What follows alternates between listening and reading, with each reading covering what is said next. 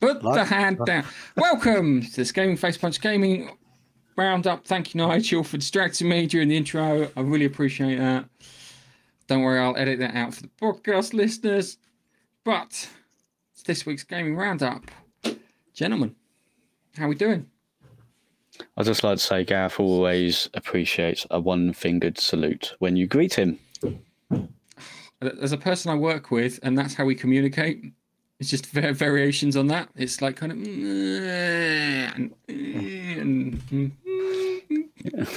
all day.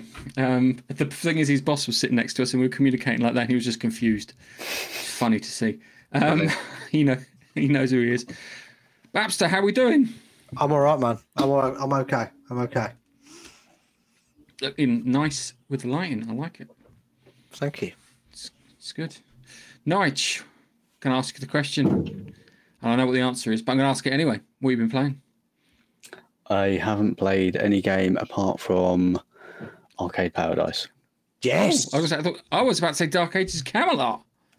We haven't had that for a bit, have we? No. That game is the server sort of finished its season, and they're in the middle of making upgrades, and in a beta stage until they release it, probably the end of November. So currently waiting for Football Manager 24 to be released on Game Pass, so I can have a go on that.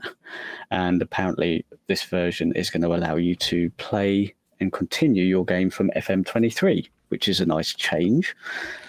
That sounds like and allows you to use all the features of the new game, which is great. So I'm waiting for that. But in the meantime, Arcade Paradise.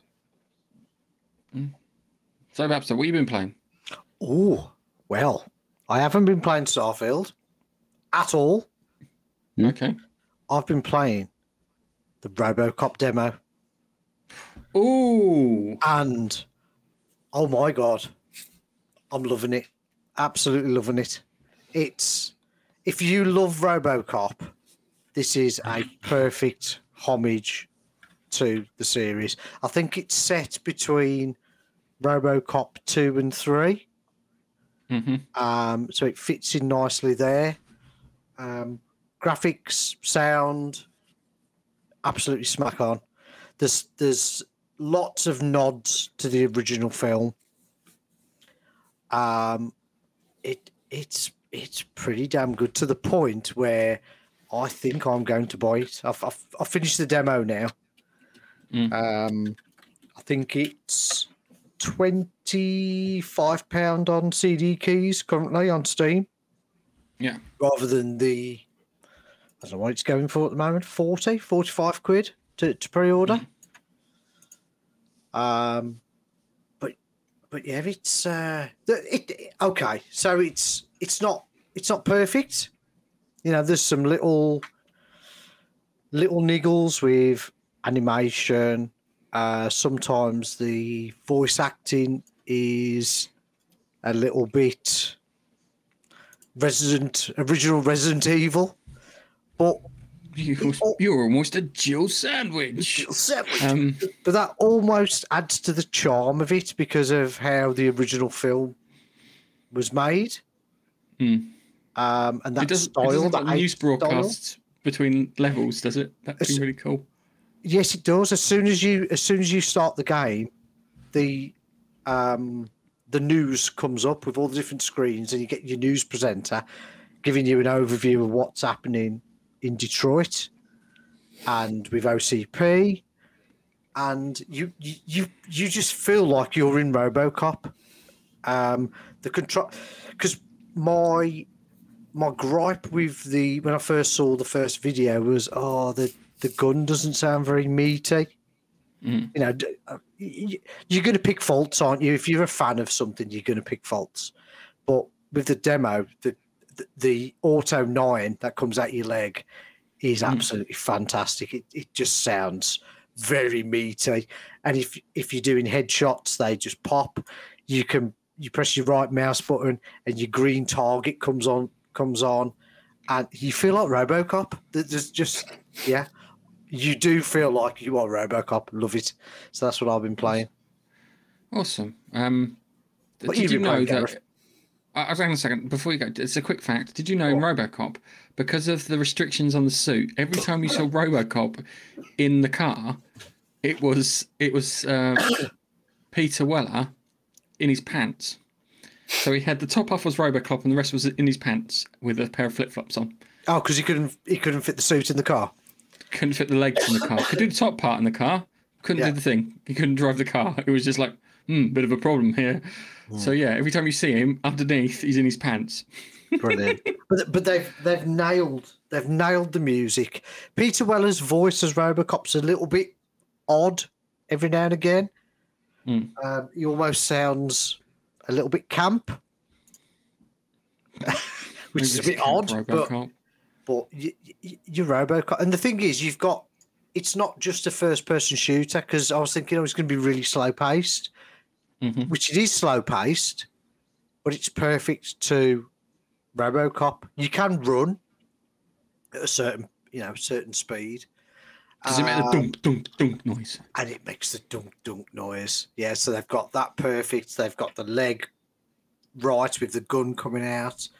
They've got the police station correct, and the gun range, the firing range, that's perfect. And you can do all the like police tasks as well while you're wandering around the streets of Detroit. So if somebody's illegally parked, you can give them a ticket. so all meter-made version of RoboCop. I'd play it the shit version of RoBocop. I'd just be like doing like littering and all that stuff. Yeah, anything like that. If somebody's been a naughty boy, you can tell them off as RoboCop. So you're not just going around blowing people's heads off, basically. Yeah. But yeah, if you get a chance to... I don't know if the demo is available on Xbox or PlayStation. I've no idea. I can only see it on Steam. Right, okay. I'm sure it will be at one point. There's a good sign they brought a demo out, though. That means they've got faith in what they're doing. That's what I was just going to say. And it's... it's fantastic. Highly recommended so far. Okay, cool. I've just been playing Starfield off and on, waiting for Spider-Man. I've just been doing busy work and stuff in it. I've literally just like chalked up a load of missions and just play a mission, done, move on. Play a mission, done, move on. And then every so often I go to there's a planet called Strix. I go there and I just hunt the local population until I get to a new level. So it's like, I need a skill. I go to this planet, kill the local wildlife for about 20 minutes and I level up. So I've been doing that. It's a real cool Swiss. What you do is you put it on very hard, you land. Yeah, and then after you get out, you then set it to easy, and then you just spend 20 minutes just go pop, pop, pop, pop. They're like balloon-like creatures for all intents and purposes, sitting there floating around, thinking they're all clever and that. And you're like, no, you're not. Bang, bang, bang, bang, and you just. So you can dynamically set the difficulty level without. I don't know if it. Well, there's a guy called the Spiffing Brit who's just found out that you can land on planet, you can press the button to make legendary things appear, and then you can then flip it back to easy, and then you can just like. Grind, that was the word I was looking for. Grind another level out of it. It's called Strix 3, I think. It's a planet I go to. I'm going to have to get information. I tried looking on YouTube for the Outpost guide that you were talking about, but there's so many and so many dodgy ones. I will send it to you because everyone is now raving about this being the place to go because of the time dilation.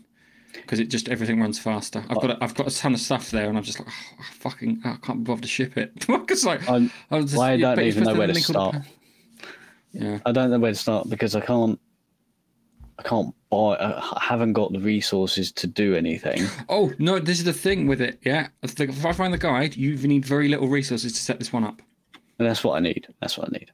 Yeah, so you can set one up with very little resources because I just did it. I was like, I'll see because I just wanted to see how the base build. I thought the base build was fucking awful in comparison. I preferred Fallout 4's fortress kind of thing that you did with settlements. Yeah, because it's put up big towers and then tons of bloody rocket things at the top and then guns at the next level and then put mines around it, and then when anyone turns up, they just get annihilated. So much fun. Anyway, talking about annihilation, I think it's time we got on to our first story. So, yeah.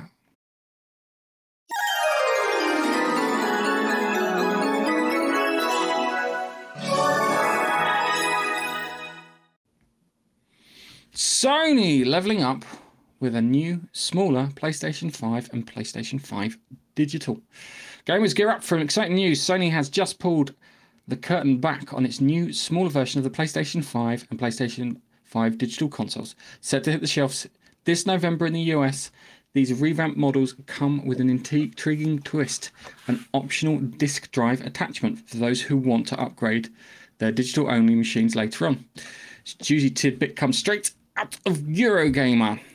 So, I like the idea of having the option. That's a good idea. And also, that PlayStation 5 I've got downstairs, it's massive.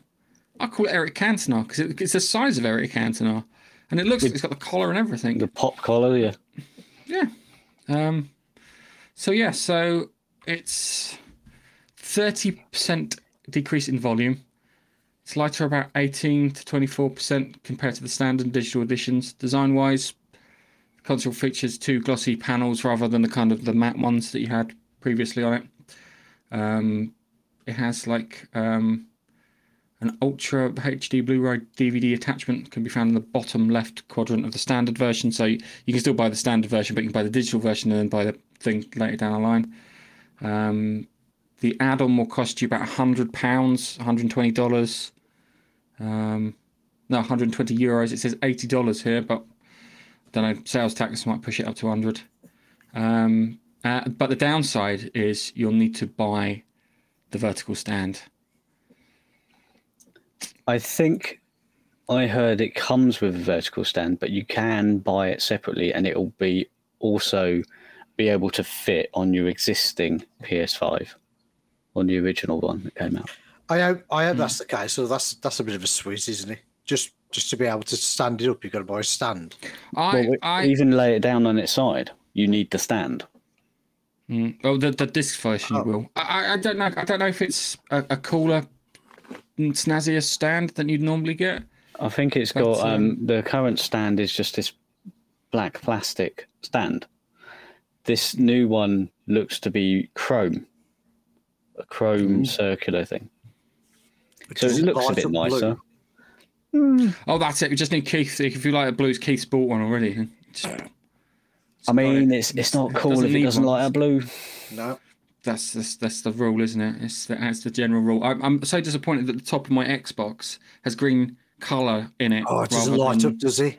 And it doesn't light up. Just colour of LEDs, guys. Just sell it. Properly sell it, man. How expensive is an LED? I mean... but you talk about these people, and it's like when you produce millions of them. So the disc drive version is priced at £480, €550, $500, whilst the digital version it comes in at £390, €450, or €450 or $450. Both versions offer a terabyte storage, which is good, and I hope that's a. Because the other one, the current PlayStation is less than a terabyte, if I remember correctly. It's like 850 gigs, and then a good chunk of it then is you got OS and that's going to be the same, isn't it? Swapping. Well, no. So the other one started off at 850. This one's starting off at 1 terabyte. So it's still higher than the previous one. I've got the box somewhere. I can't find it. Yeah, but it is 850. Won't it be a 1 terabyte? But then. With the console software on there, but it's still higher than 850. Yeah. So does the box say 850? Doesn't say 1 terabyte on the box, the original. Yes. Oh, okay. Okay, fair enough. Yeah, it's not the usable space. Yeah, the current one is the total space is 850, and then obviously a lot less with the OS and stuff taken. Yeah. So a starting point is 1 terabyte in this new one. Usable space is probably going to be 850 or whatever it might be, but saying that, PS5 out of all the consoles has got the best upgradable storage options. Yeah, it really has, because you can just put whatever. You don't have to buy a custom one, and then I think it's probably the Switch after that, depending on types of cards and stuff. Yeah, Yeah, that's what I did. I only say that because of the bloody speed and stuff, because you can upgrade the speed, which has an effect on the games too, which is always good. So yeah, Sony's targeting a release in the US for November. Global rollouts will follow in the subsequent months. Once the current PS5 inventory stock is gone, this new version will be the only one available, so there's no more classic PS5s being made. There's been rumours about this. We reported on it, didn't we, Babster, a while back? It was just the two of us. And we saw some mock-ups.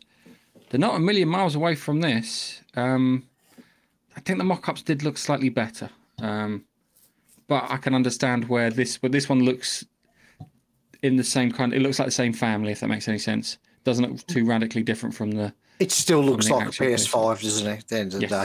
Still looks like one. I'm not a mad fan of the design still, but yeah, it looks like one. Yeah. Yeah. No, I suppose the only choice you're going to have to make, do you get the special edition Spider-Man version of the current one, or wait and get the Slim? I'd get the Slim. Depends if you're into your special consoles, I suppose. They do carry the price tag when you get the specials, I will say that. They do hold the price. Okay, I was thinking more about the usage, being pragmatic. Anyway, to wrap things up, Sony's making waves in the gaming world with its sleeker, more compact PS5 model. Whether you're a die-hard disc user or a digital-only gamer, there's something there for everyone in the new lineup. With holiday season just around the corner, maybe it's time you start dropping hints to Santa. And since to Slanta? Since to Slanta? Slanta. Slamter. Slamter's coming down your chimney. Slamter. Slamter claws. Slamter claws. Anyway.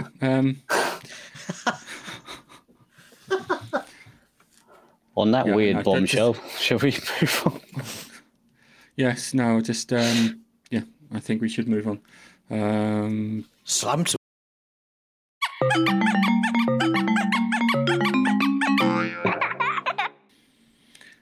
Oh, this one's a fun one. Unity's gaming boss, John Riccitiello, steps down amid a storm of pricing controversy. Did you hear about this? This is just absolutely bonkers. Hold on to controllers, gaming enthusiast John Riccitiello, the chief executive of the game developer tool Unity, has resigned in the wake of a contentious pricing change that ruffles the feathers of gamers and developers globally. Unity, the powerhouse behind mega hits like Pokémon Go, Genshin Impact, and Beat Saber, has proposed charging studios for every time the game is installed using Unity code.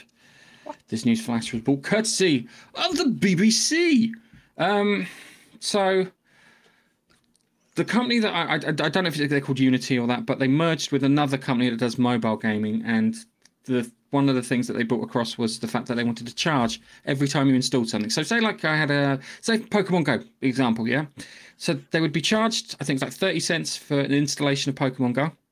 Yeah. And then if I uninstalled it and then reinstalled it, they'd be charged 30 cents for an installation of Pokemon Go.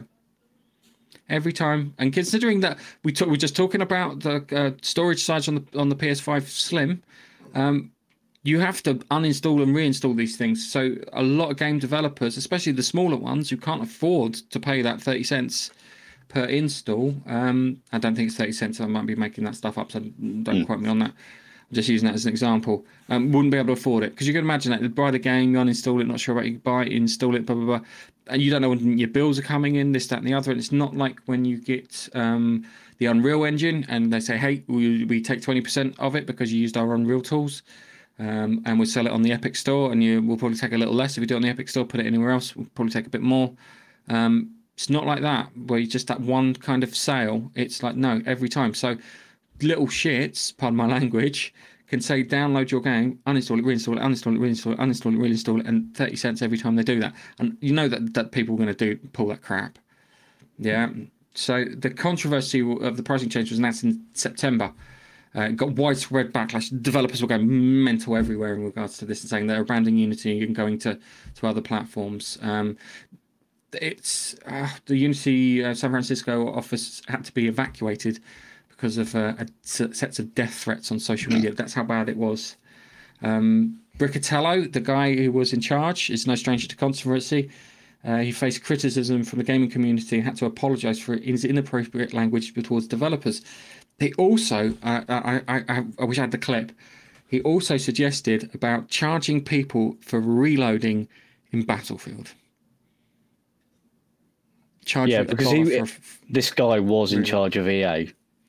It's worth noting. He was in charge of EA, I think, what was it, 2013? Yeah.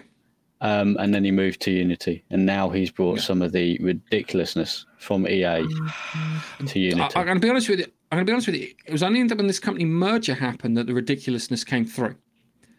I think there was essentially he was proposing a certain amount would be free, and then after a certain threshold was met, that's when they'd start implementing the charges. Either way, it's ridiculous because you can't budget for something like that. As a developer, you cannot budget for that. You can budget for paying to use the engine, the fee that you agree. Paying to use the engine, and they get a cut of what you sell. It's simple, isn't it? Yeah, that's what you can budget for, but you can't budget for people installing it and uninstalling it and then reinstalling at a later date. You can't budget for that because you can never know if somebody's going to go back to your game or not. Yeah, and it's silly, and you're not making any money. You can be bloody bankrupt. The one thing that was the kicker was it's applicable to games that are already out there, not just new games. Yeah. Now, it's weird because I remember reading another thing where they were talking about the previous version of Unity. So they've got the current tool set and then another tool set. And if you were on the previous tool set, they would allow you to play by the rules of that previous tool set, which they've now wiped out. So if you're on, say, Unity 7, and now they've got Unity 8, but Unity 9 is going to be the one that charges you per download. Unity, they previously said that if you were on Unity 7, it was built on Unity 7, you play by the Unity 7 rules. So I don't know what they were thinking, but it's a scummy business practice, and it's just these people just want to make money for nothing, if that makes any sense. It's like they feel that they own everything, if that makes any sense. It's called greed. That's what it is. Yeah. And it's destroying the gaming industry. It absolutely really is. And its worst thing is it's taking chunks out of the indie market. Because that's Unity's primarily indie stuff, yeah, and the indie guys. It is, but they'll just go over to the Unreal Engine, but it won't kill the indie. It won't kill the indie scene at all. In fact, they'll excel if they keep doing stupid things like this, especially EA. And plus, that guy sounds like another Ninja Turtle anyway. Riccitiello. Yeah, he does. Michelangelo, Raphael, Riccitiello, and Donatello. He sounds like the shit one. Yeah, the shit one that your nan bought you, which is a knockoff one that they got from Poundworld. Everyone else has got actual weapons. He's got a carrot stick. It also looks like he's been in the sun and melted a bit.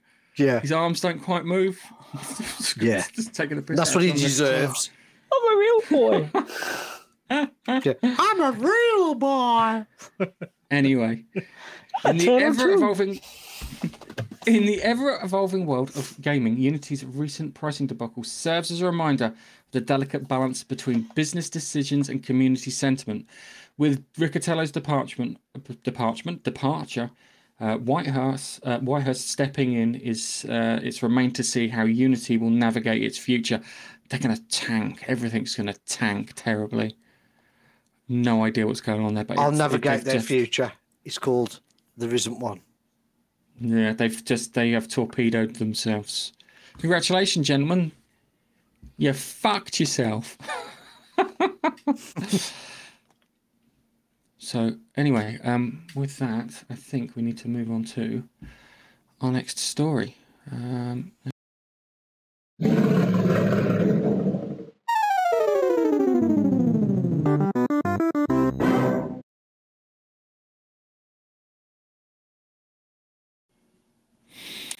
I love stories like this. These always put smiles on my faces. My faces. Oh, yeah, I've got two more than one face. Two of them. Yeah, both of them. Right. Hideo Kojima, the mastermind behind Bayonetta, zooms off to the job centre in a Lamborghini after his grand exit from Platinum Games. Fasten your seatbelts, gaming aficionados. Hideo Kojima. I hope I'm saying that right. One of the founding members, pillars of Platinum Games, and the genius behind Bayonetta. I'm thinking about the previous story where Unity was judging. Bayonetta has bid adieu to the developers. He's not riding off into the sunset. Instead, he's revving up the engines and launching a brand new YouTube channel, inviting fans to join him on his latest adventure. This spicy scoop is brought to you by NME. So, I just love that idea. Oh, I'm gone, am I? Fine. I'll go to the job centre in my Ferrari. I'd like to see him pulling up outside, locking the car on his double yellow lines. Cover job, care. Just go. Oh, been sacked. I've got no job. I've had my my severance pay. Just a few mil, just enough to tide me over. This gotta get past the security first. This guy's relationship with Platinum Games is similar to Kojima's was with Konami. Now, Kojima wasn't all Konami, but the bits that everyone noted were Kojima's stuff, yeah? So I think that Platinum Games is annoying because Platinum Games were quite good. I have no idea why they decided to give him the freaking Evo. Unless he's done something inappropriate. I can't think of anything, and I don't see any kind of rumours on that, so... It says a decision wasn't taken lightly after 2 decades associated with the company. While he's currently not driving for a new role in the gaming industry due to a possible non-compete clause, he's keeping fans engaged with his fresh YouTube channel. Guys, we've got competition. He's going to be doing gaming news just like us. We've got to stop him quick. We'll just have to get him as a co-host. Yeah. With a humorous touch, he introduces himself as... Hideki Kojima unemployed. I like that. And urges viewers to subscribe since he's out of a job. I like that. That's a great thing. Hi, I'm former game developer. Hideki Kojima goes, welcome to my YouTube channel. Please subscribe as I'm unemployed. That's quite a good pitch. I like that. We need something like that, guys. We must come up with something like that. Yeah. But we're unemployed. No. Because we're all employed. All employed. Please subscribe because we're all employed and we'd rather be employed by ourselves and do this. Yes, true. It's been binge watching Netflix and Disney Plus. Sorry about Disney Plus. I'm so sorry. I'm hoping going through the back catalogue rather than the newer stuff because those Star Wars series are shite.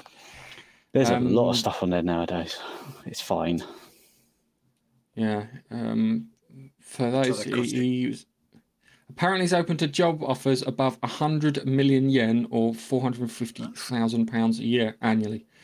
On the bins then? Put him on the bins. In his grand finale, Kojima packs up his belongings and drives off in a flashy red Lamborghini Countach. Good choice. Humorously announcing he's heading off to the unemployment centre. I need to check out his YouTube channel. Please say it's in English. If not, it's got English subtitles in there so I can work out what the hell's going on. It's such a mad kind of move to pull, I think, in regards to I'm unemployed.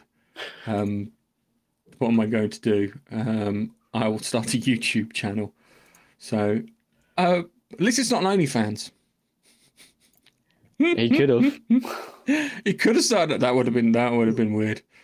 Yes, he's going to start an OnlyFans. But hey, I like that. I like the fact that he's like, I'm unemployed. I'm going to lean into it. I like people who have that attitude. Like, he's not laying down. Yeah, he's sitting there going, no, I'm going to have some fun with this. That's always the way to go. Yeah. And he sounds like he's minted, so he's not got nothing to worry about. Yeah, hats off. So, hats off to him. Well, I found his channel. He has 13,000 subscribers. He has 2 videos.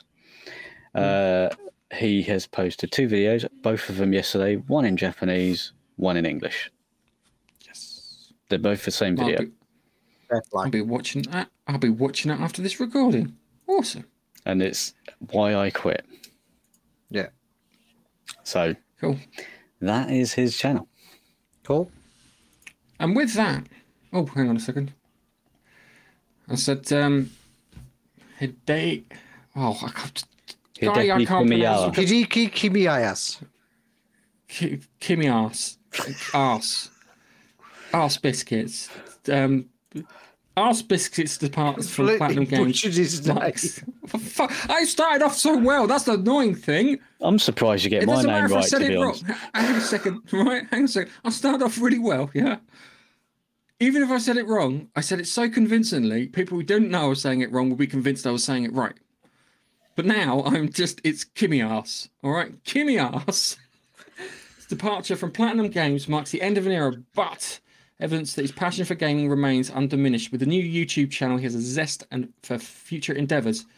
Kamiya is all set to embark on a new chapter of his illustrious career with a Lamborghini as he's riding. We can only hope to expect that his journey will be nothing short of thrilling.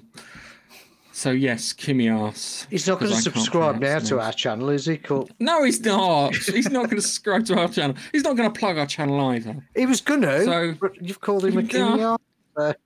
Kamiya. I don't know. Anyway, on that rather disappointing sour note, next story.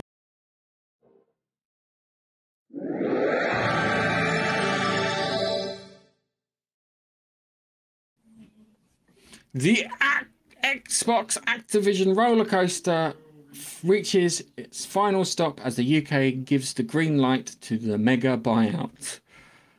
You're spending too much, Xbox. You really are. Gaming enthusiasts, the saga we've all been watching closely has reached its climax. The UK Competitions Markets Authority, the CMA, has officially given the nod to Microsoft's colossal acquisition of Activision Blizzard. This monumental deal is valued at a staggering $69 billion. It marks a significant chapter in the annals of gaming history. This is from the Metro, and just buy Call of, you could have bought Call of Duty for $10 billion, and you probably would have been better off. I'm waiting, because what's going to happen is Microsoft's going to take over, and then they're going to get sued. Every HR complaint that existed at Activision will fall at Microsoft's lap because they know that they had $69 billion to pay out. So the CMA finally approved it on October the 18th. That isn't just a milestone for the gaming world. It's also Microsoft's largest acquisition ever.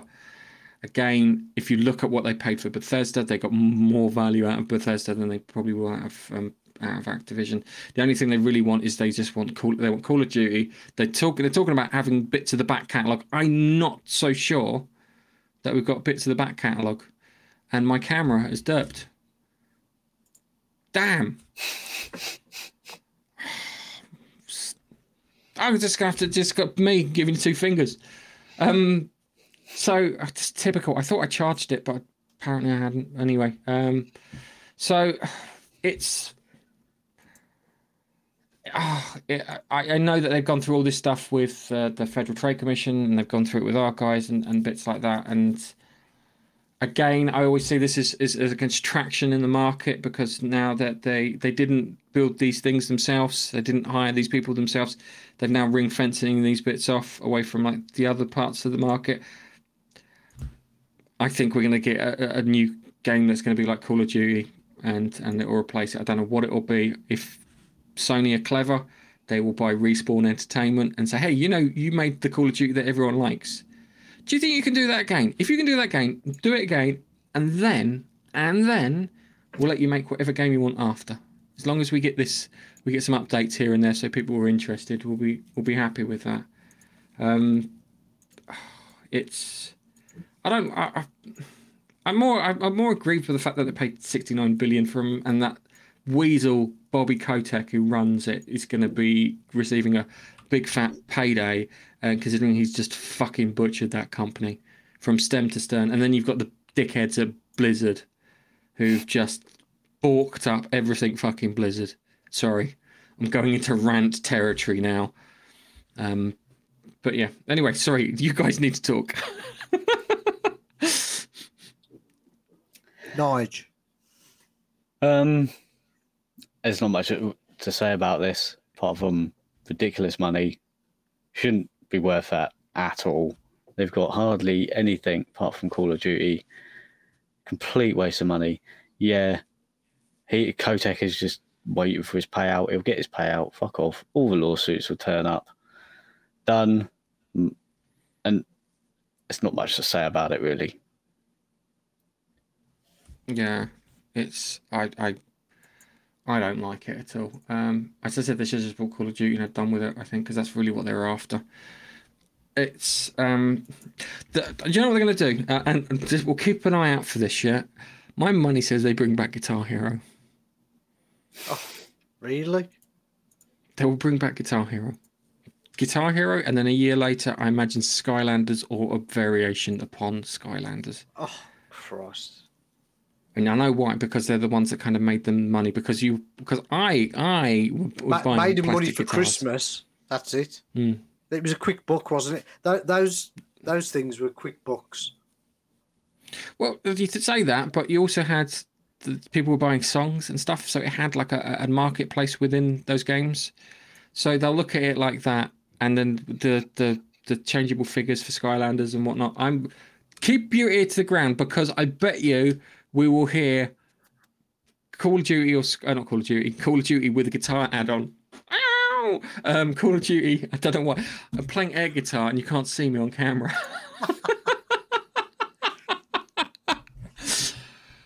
Not Call of Duty, Guitar Hero and Skylanders. You're going to start hearing stuff about them. Because Microsoft's going to figure out how to get. Pardon?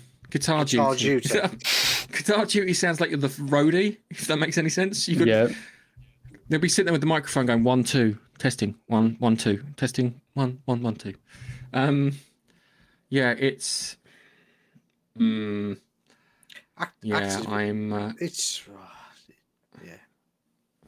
I don't think this is good. It's utterly pointless. It's utterly pointless. It's almost as though they've just got a bit of spare change and they're like, oh, let's just buy Activision for something to do. Well, no, I don't think it's a spare change thing, considering it's Microsoft's biggest spend. But they've bought it at the end of life. I don't get what they can see. It's clear. I don't get it. There's a hole in the boat, and everyone's got off, and you still want to pay that money for it. And I'm like, okay, maybe they got the Star Trek licenses to like Star Trek games, and they really like Star Trek. That's what I'm thinking. I am scratching my head at the price more than anything else. Buying, if it was just Call of Duty, yeah, that's fine. But I'll be honest with you, I fell out with Call of Duty a very long time ago. I tried to go back to Modern Warfare and it was fucking dull. Single player. It wasn't that exciting. It wasn't like playing, the second game was like playing a Michael Bay like action thing. But the newer one was just like a shit TV movie starring Steven Seagal. That's the best way of describing it. But hey, these things happen. So to wrap it up, you should see. There's a guy called, I can't remember his name. It's like Space Chill or something, and he just takes the piss out of Steven Seagal movies because Steven Seagal, yeah, is so fucking lazy. He sits down fighting. Oh yes, I know. He's that fat now. Yes, he has to do that, doesn't he? I know. That is embarrassing. I'm just like, everyone hates him apparently. Well, all the stunt people hate him apparently because he punches them, and they're not allowed to punch him back. It's a shame because I used to like Steven Seagal, and I've trained in Aikido for a couple of years, and it's a good martial art, and he's very, very high up. I mean, he's been to Japan and graded, and he's well respected there. But as a person, I don't think any of the film industry like him. People like him. He's an accomplished jazz player as well, which is bizarre. But, yeah. Blues player. Sorry, blues player. Yeah, I know. I've heard him. I need to send you some videos, and you'll be like, oh, do you know right, because he bullshit something chronic. He's played near me. There's an area called Bilston. You're kidding. He's played near me. I'm sorry. I'm so sorry for your people. We'll send some relief aid. If you can. Yeah, if you can do an advert after this video. I need some sad music. I don't know if I've got any sad music to play. Sorry. Anyway, to wrap it up, the Xbox Activision deal, surrounded by anticipation, debates, regulatory scrutiny, has finally crossed the finish line. As Microsoft gears up to integrate Activision Blizzard into the fold, the gaming world watches with bated breath. What innovation, collaborations, transformations will this Unity bring to our screens? What people will be sued? What lawsuits will be brought up? Because everyone will crawl out of the bloody woodwork, that's for sure. Only time will tell. But one thing is certain, things have changed. And with that, on to our next story.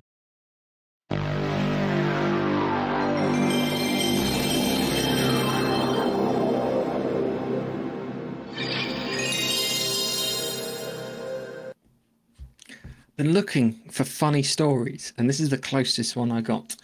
When Pokémon Go becomes a priority, dash cam footage reveals LAPD officers ignoring a robbery to catch them all. So they didn't want to catch them all in order to catch them all. Catch them all, yes, exactly. In a twist that sounds straight out of a sitcom, two LAPD officers found themselves in hot water after dash cam footage reveals their Pokemon Go escapades during an ongoing robbery. Oh, brilliant. While the city relies on them for safety, these officers were on a different mission, catching powerful Pokemon.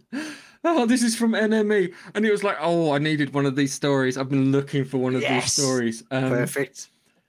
It's it's just, you know, it's like when you just, I saw this. This has to happen. So the two officers were fired last year for spending an estimated 20 minutes engrossed in a mobile game, neglecting their primary duties.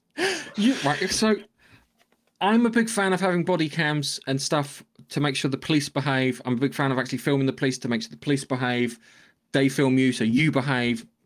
I think it's quite a civilized thing to do when you have those incidents, because you don't want he said, she says. You just want to replay the footage and see it there, and then it usually resolves most problems. Yeah. The downside is that if you're playing Pokemon in your car and you happen to have one of these devices, then that shit gets recorded.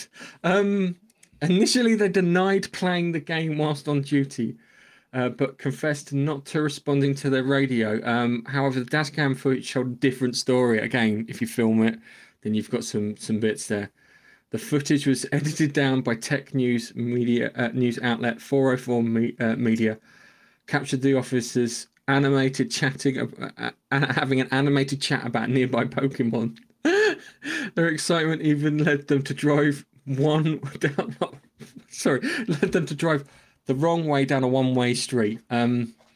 The 3-hour-long recording also featured superior officers questioning their whereabouts during the 40-minute robbery. I can understand they're like 10 minutes late.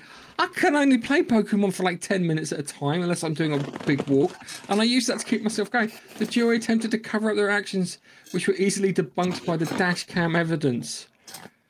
On the lighter note, Pokemon Go enthusiasts can look forward to Harvest Festival, introducing more Pokemon and exclusive events. And those coppers, they've got a lot more spare time, so they can do that too. Just come on, guys. I know at the moment, if you see footage of stuff, the shop robberies in Los Angeles and San Francisco, because it's like kind of they don't arrest anyone for like theft for under $900. I think it's something along those lines. People are going in there and robbing things, but if they've got time to play, you think it's because the police are busy and they can't do it because they're dealing with all the deaths and robberies and Grand Theft Autos and stuff like that. And then you find out that two bellends are playing Pokemon Go, which is fine for when you're waiting. But when a robbery is happening, when the dispatch is going, car 165, can you come in, please? We've got a robbery going on at the corner of Lexington and Fall. Can you come in, please? And they're just sitting there going, hang on a second. And it's like, I need to do the spinny thing. So I did that special catch. Maybe I should give him some berries. What the fuck are you thinking, guys? Sorry. This can't be this episode the most. This can't be legit, surely. I mean, 40 minutes robbery. That is a long time. That is a long time. You can still have a decent... What are they trying to nick? I don't know, but they look at it. But here's the funny thing. Who takes 40 minutes to try and nick something? I don't know what they were trying to nick, but they got caught it all, whatever it was. Is that right as well? 404, that's an error, isn't it? 404. No, that's so it's 404 media. So Tech News 404 media. Yeah, but 404 is an error. Is a web page error. Yeah, I know, but that's because they've got like a cool, snazzy out there thing. So I'm just going to see if I can actually find some of the footage. I don't want to get a copyright strike, so it might get edited out and you can only hear. So I just want to see if I can actually find. That's a long time. Oh my god! Oh dear. Hang on a second. I have no idea about what they're thinking, but have you found some footage? I haven't found some. This is 404 Media, the site that reported it. Have they got? Oh my god! Hang on a second. Is this the video?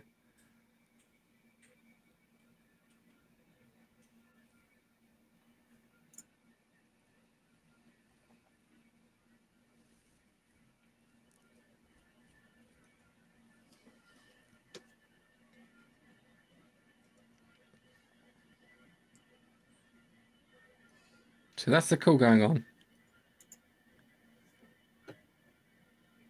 What are we looking at? Sorry. I'll do it for you. I'm sorry. I'm sorry. I thought I pressed the button. But what we've got here, sorry. Oh, I'm going to have to edit that. Oh, God, I've given myself a job there. But what we've got here is got the footage. And what we've got, hang on a second. So, suspects inside of the store. They're on the first floor. So you can hear them. So you can hear the robbery being called in. There's a code for on the call.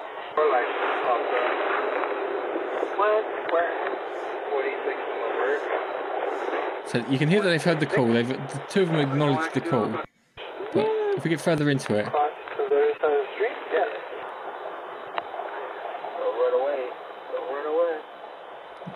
Look at my Pokemon running away. Yeah, don't run away. Still showing red. I don't. You can hear them. Got him. yeah. They're saying this though, but where's the robbery? That's what. I don't know. I couldn't hear what the dispatch lady was saying, but you could. Oh my god. It was in 2017 apparently, but they only got fired like last year. Oh, nice and quick then. Not last year. No, sorry, 2 years ago, 2019. So just before the thing. Oh my god, this is just madness. I like these stories. These stories always put a smile on my face in maybe the most wrong way possible. Have you seen? Have you looked at the 404 site? It looks like the Sunday Sport. Oh yeah, but they still got the footage, and you can hear the guys talking. It's fine. that's as legit as I want. I can accept that. I'm not a snob when it comes to interesting news stories. I might go back there for some what do you call it, newer ones. Like see if they've got any more funny ones, especially gaming related ones for this. It's interesting. Anyway, let's summarize this. While Pokemon Go brought joy to millions of users worldwide, it's a stark reminder that there's a time and a place for everything. The response. Oh my god, I've just realised something that I've copied some notes into this other thing about Bungie. Oh fuck, I had a bloody Destiny 2 thing about how players got accidentally banned, but I decided it wasn't that interesting, and I've got the fucking paragraph copied in there. I copied it across like a bell end. Long and the short of it is, there's a time and place for these things.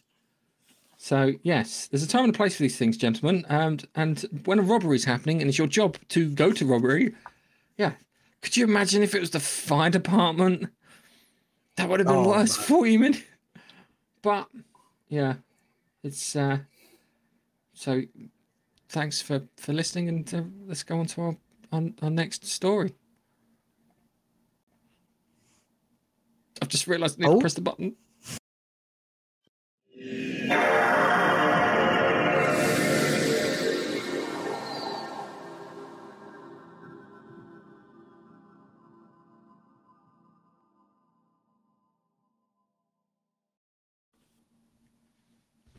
Retro Gaming Alert. The iconic ZX Spectrum game Saboteur is making a grand comeback on the ZX Spectrum next.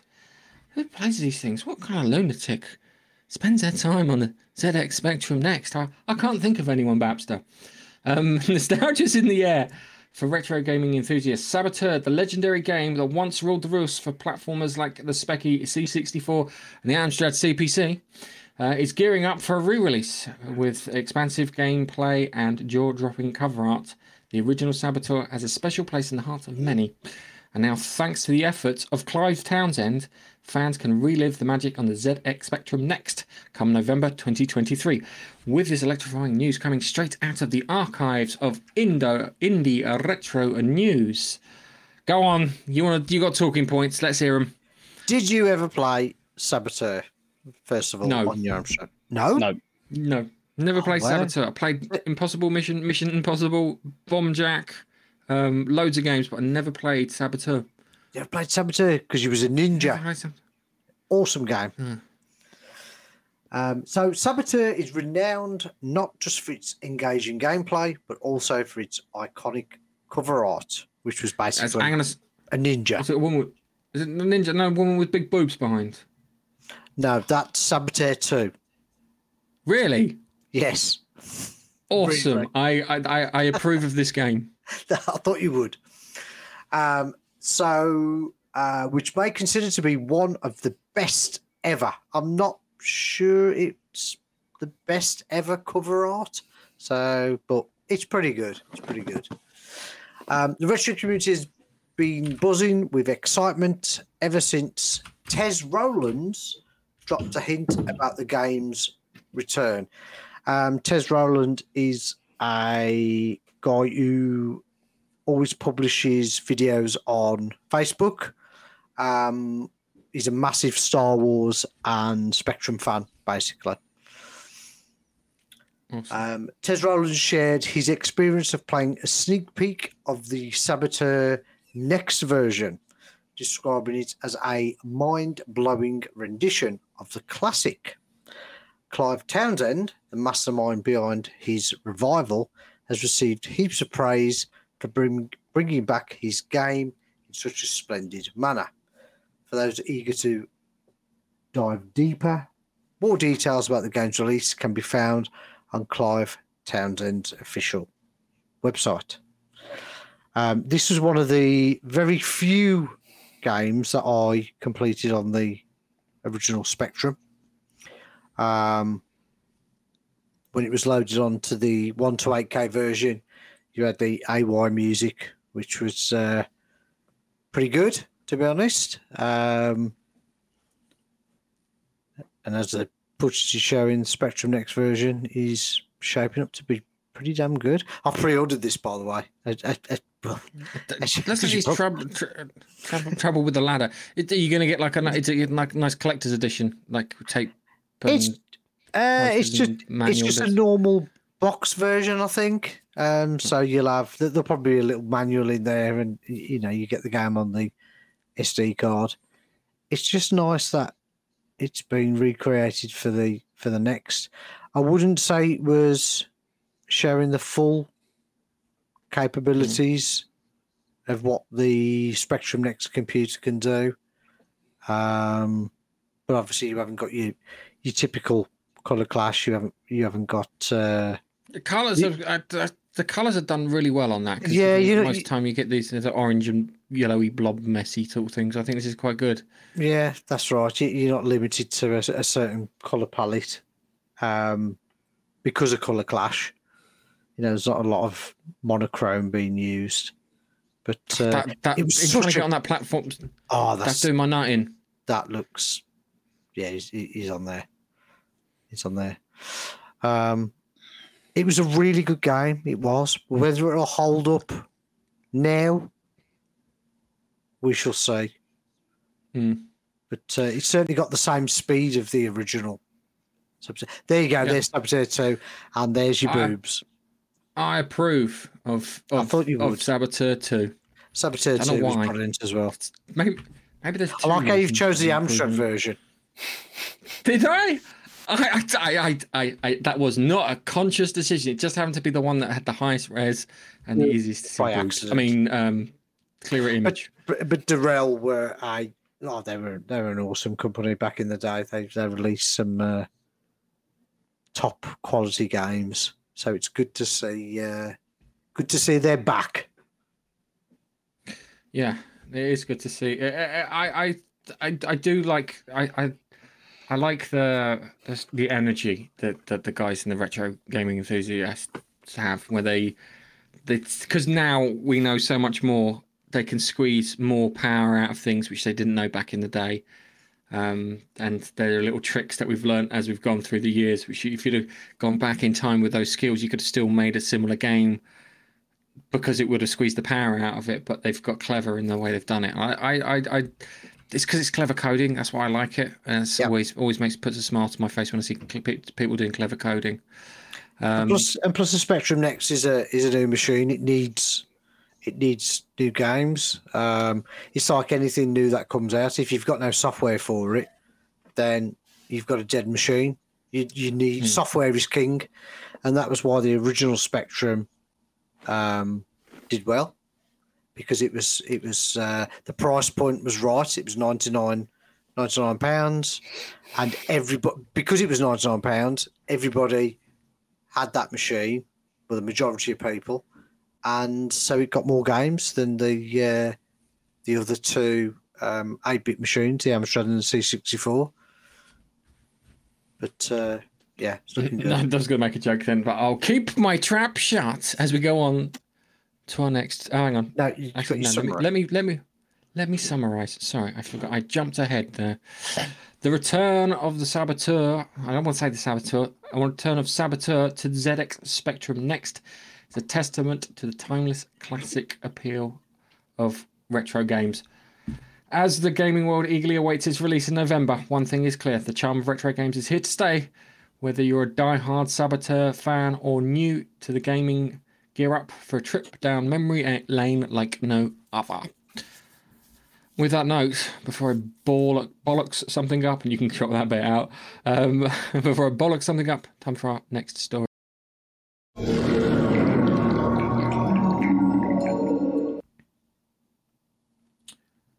Blast from the past! Atari is launching a brand new cartridge for its legendary 46-year-old 2600 console. Had to be. You always put these stories in as digits and serial numbers, for crying out loud, man. Atari 2600. I just should have put Atari 2600. My fault for making a note. Blah, blah, blah, blah. Would you like me to start game? Everybody knows it's 2600. All right. Nigel, what is...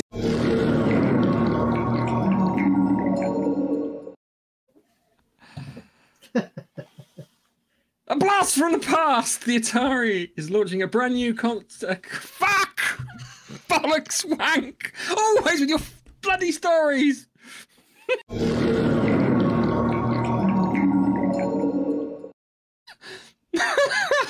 Nigel, do you want to read this one?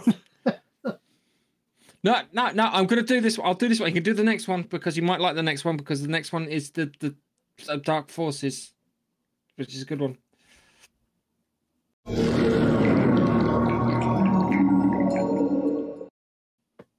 A blast from the past. Atari is launching a brand new cartridge for its legendary 46-year-old Atari 2600 console.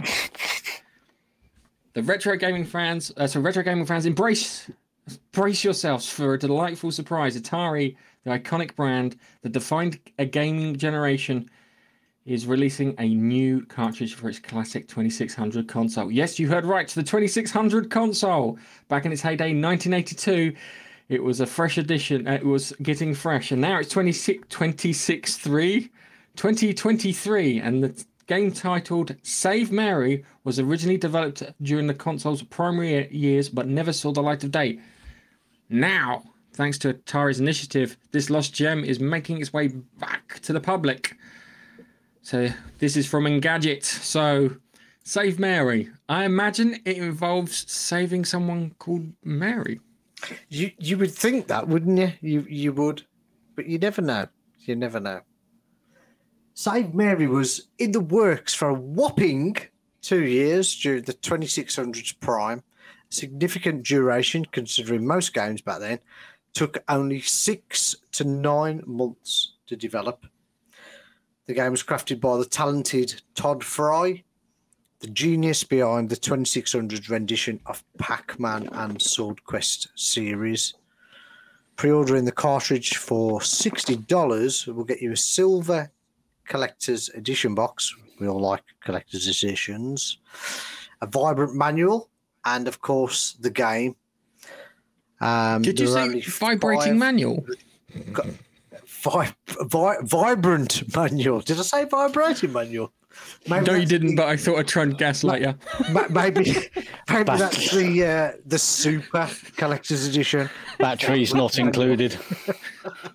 Yes. That's how you save. That is how you save Mary. Oh, with the vibrating manual. Yeah. Sorry. There are only 500 cartridges up for grabs.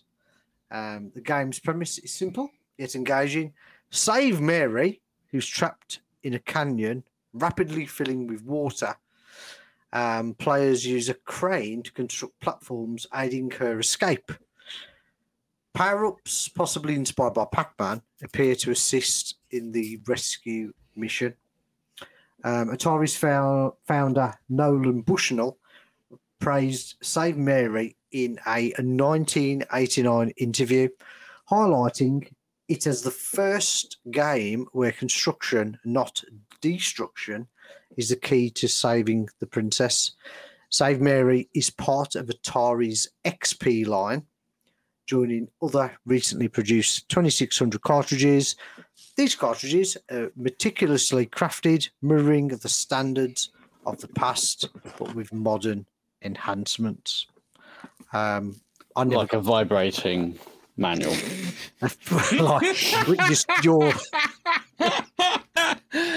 which is your special collector's edition, complete with vibrating manual. Technology has moved on quite a lot for these. It really has. God, really a vibrating manual, man.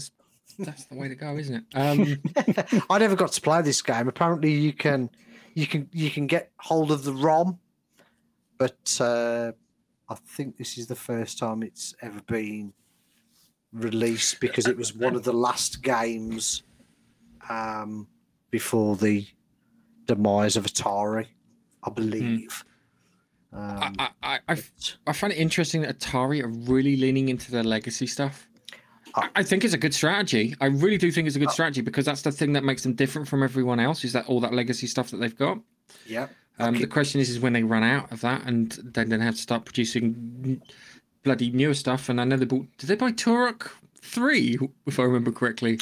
They bought Night Dive, who are doing a remake of Turok 3 and Dark Forces, but Atari are now part of Night Dive, who did System Shock.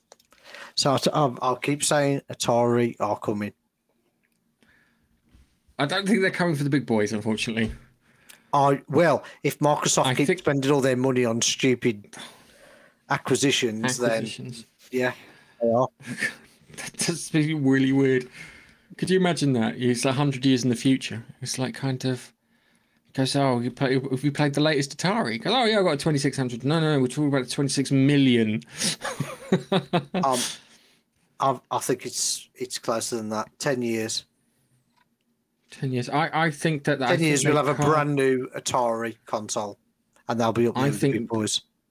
I think what they've done is they've carved themselves out a niche, and they are the equivalent of the guys who produce vinyl for records. Yeah, and probably because retro's big, isn't it? And vinyl saved HMV, let's face it. So I think there's definitely space for them. Question is what do they do when they get past all this 2600 stuff? Are they going to get Atari Lynx? We're going to get Atari Jaguar. What's going on there? Well, the Atari 2600 Plus and the Pro that's coming out. Remember that runs modern games as well. So they're bringing out cartridges that will be enhanced. Mm. So you're not going to get your usual 2600 graphic sound from the 80s. You're getting modern tech there. So yeah, it's interesting. It would be interesting, and at the same time too, to have retro games not having bloody microtransactions or always online and this stuff and the other, have got a big appeal to people who don't want to deal with that shit and they just want to play a game. And collectors and physical media. Yeah. So yeah, Atari's decision to release Save Mary for the 2600 console is a heartwarming nod to the golden era of gaming. It's a testament to the timeless allure of classic games and the alluring legacy of the Atari 2600. Whether you're a seasoned retro gamer or a curious newbie, Save Mary promises a trip down memory lane filled with nostalgia, excitement, and pure gaming joy. So, have we got any footage of this game, by the way? No, we haven't. There was I had a screenshot. I think it was a very good screenshot. Sorry, I'd looked. You could see me. You could see me scrolling up and down the page trying to find something, and there wasn't anything there. I'm afraid to say. You might find something from a different like a YouTube channel or something. Sorry. I shall find a ROM from somewhere, and I'll put that in the. I'll show footage in the cut. So all good. Okay, cool. And with that, let's move on to our next story.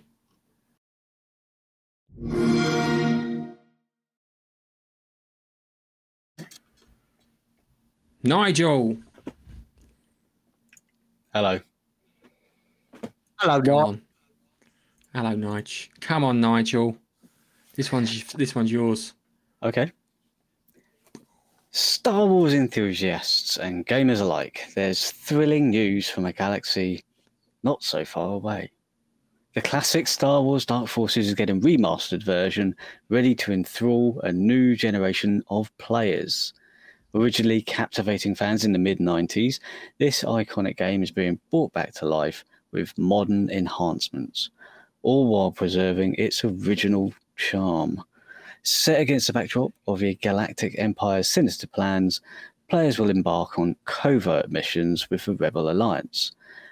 So let's dive, lightsaber first, into this epic journey, which is on Steam. So we've got some footage of it running in the background here. I just remember the one thing I remembered about Dark Forces when it first came out is that you could look up and down. Yes, you got mouse look. Because that was like the only other game that did that was Heretic. But it looks that the footage looks buttery smooth. It does from that. The only thing I'll say about this is looking at the trailer and the footage is they've obviously remastered the cutscenes, but the actual game itself still looks very true to the original. It doesn't look like they've touched that at all, which isn't a slight. It isn't a bad thing. Yeah, it's not a bad thing. Because this game was probably my favourite Star Wars game ever, and probably still is. I absolutely love Dark Forces and Jedi Knight 2. I like Jedi Knight 2 and Jedi Academy as well. That wasn't too bad. Yeah, I'm a Rogue Squadron guy. Oh, I like Rogue Squadron. Rogue Squadron was pretty special when that came out on the. GameCube, but I'm a big and the N64. There was an N64 version of it too. N64, which you could buy the expansion pack for. I like flying around spacey bits, shooting things. That's my bag. And Nigel did the... You've done the virtual thing from... what was that game? Battlefield, Star Wars Battlefield, where you got the add-on for the X-Wing, which is fantastic. And then they brought the X-Wing game out, which was a bloody letdown. And I know it was a letdown because I flew face first into a Star Destroyer and I didn't blow up. I just bounced off of it. And it's like, what idiots changed the physics on this? Which wasn't fun. As everyone's... So yeah, it's... let's bring up some bits here. Look, there's some Mothra. And then we've got the Dark Troopers, is it? I think it's the Dark Troopers being... Or maybe Probe Droids. There's Uncle Vader. He looks a bit like he's been drinking. They've made the cutscenes very graphic, novel-esque, haven't they? Yeah, they're nice. They've kind of gone in there and they've tidied up all the stuff, because when you were like a tidy monitor with not so many pixels, scaling it up wasn't an issue. But when you put it on a 4K TV or 4K monitor, you need something to look at. Yeah. But yeah, it's good. Again, Night Dive Studios. So I don't know if Atari have got their hands on any of this. Would be interesting to find out. Well, they've said they've acquired Night Dive Studios, so I imagine this is part of them. Whether the Atari logo will appear now, I don't know how old this trailer is. Yeah, really, published by Atari rather than whatever. And it's funny because just a moment ago they showed the LucasArts logo at the beginning. That made me all nostalgic. Yeah, it's a shame, isn't it? When the arts were making awesome games like this. I really don't get... Yeah. George Lucas, I know he regrets it, and there's lots of stuff about him regretting it. I hope he regrets the disillusionment of the game studios that went along with it. Because I think it's a travesty. But it's seeing that then with the original still looks cool because it's retro. Suppose it is. But so a classic reimagined, developed by Night Dive Studios in collaboration with LucasArts. The remastered version boasts up to 4K resolution at a smooth 120 frames per second. I don't know. To be playing it at that kind of. I know, but if you look at the hardware that you're running for modern games, and you push that through, it's going to do 125. It'll probably triple that, but yeah. There's some person out there with a 4090. Yeah, we'll get it at 400 frames a second. So the game has been meticulously updated using Night Dive's proprietary Kex engine.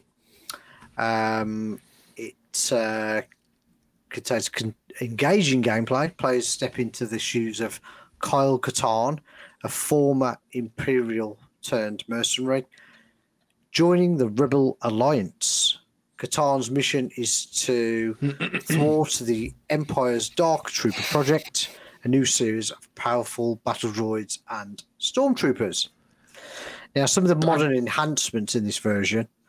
Beyond the visual upgrades, the game now supports modern gamepads, introduces a weapon wheel, so that's similar to what they've done with Quake, and even includes rumble and gyro controls.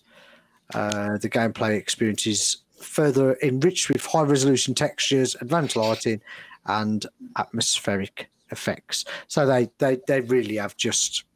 left it alone, but give you all the nice modern stuff. On another note, because Disney don't know that they've had a hand in it, I don't think they're going to sit there and all of a sudden make it Surprise Woman.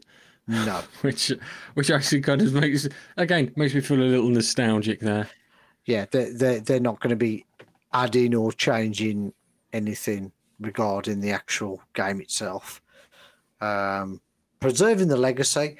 The remastered edition retains all 14 original levels set in iconic Star Wars worlds and capital ships, Players will enjoy the game's unique blend of action, puzzles, and immersive storytelling. While the exact release date is still under wraps, eager fans can add the game to their Steam wishlist to receive notifications about its availability. I don't think it's going to be that far off. I'm probably guessing first quarter of next year, I'd imagine. Yeah, I imagine that too. Because the game's already there, isn't it? The game's there. They've just got to add, from all the little bits for modern consoles. It looks like they've already remastered the cutscenes, so I don't think it'd be too long. It's what do you call it? It's funny because I reckon I want to know what the average age of the employees are at Night Dive Studios. Because I think it's about because of the remakes. I think you're on these people. Yeah, I think they're in their average age is in the 40s. I think you may have some younger guys, but you may have some older guys to level it out. Nige, would you like to do the summary? Star Wars Dark Forces Remaster promises a nostalgic trip down memory lane, coupled with state-of-the-art enhancements for today's gaming landscape. Whether you're a veteran of the original or a newcomer to the Star Wars gaming universe, this remastered edition is bound to offer up an unforgettable adventure. May the Force be with you as you embark on this epic quest. And we safely know that Disney are doing nothing with it. Woo! Yes, absolutely, yes. Live long and prosper. Nigel, the Vulcan salute is live long and prosper. Yeah, Spock was the best Jedi ever. It's the right franchise. Yeah. He was, and when he saved Doctor Who from the warp core was brilliant. Especially when they went in their hot tub time machine. And with that final story, it's time for us guys to bid adieu to you. Thank you very much for listening to this podcast. If you've reached this far and listened for this long, we would like to hear from you. Now, what you can do is you can leave us a note on our gaming, our Monkey Nut Punch page, which is mmp.ninja. Oh, crikey, maybe you can't. Bollocks. Fuck it, go to the YouTube channel and write Babster Smells on any of our videos, and then do the same for Babster on Babster's video. Just write Babster Smells on his video. Sorry. Keith's got a lot of poo. Can I just say, Gareth, next time we do this, charge your bloody camera. I charged my headphones. I thought my camera's fine. I'll charge the headphones instead. So I charged the headphones. That's probably. I've got to edit this things. Now, so I've got something there. You've got me there. Look! You've got my wonderful visage, just illuminating that corner. Oh, can I just say that I went to Blackpool the weekend. I met Chris Elsbeck, which was awesome, and John Romero, awesome, and we showed our game. TX1696. Get on luckyredfish.com. Pre-order the game now. Thank you very much. Yeah, okay, fair enough. And going to Blackpool is nothing to be proud of. And on that note, guys, say goodbye. Goodbye. Bye. And we'll catch you in the next podcast. Thanks for listening and bye-bye. Bye. Bye. I'm getting the last word. Ha ha.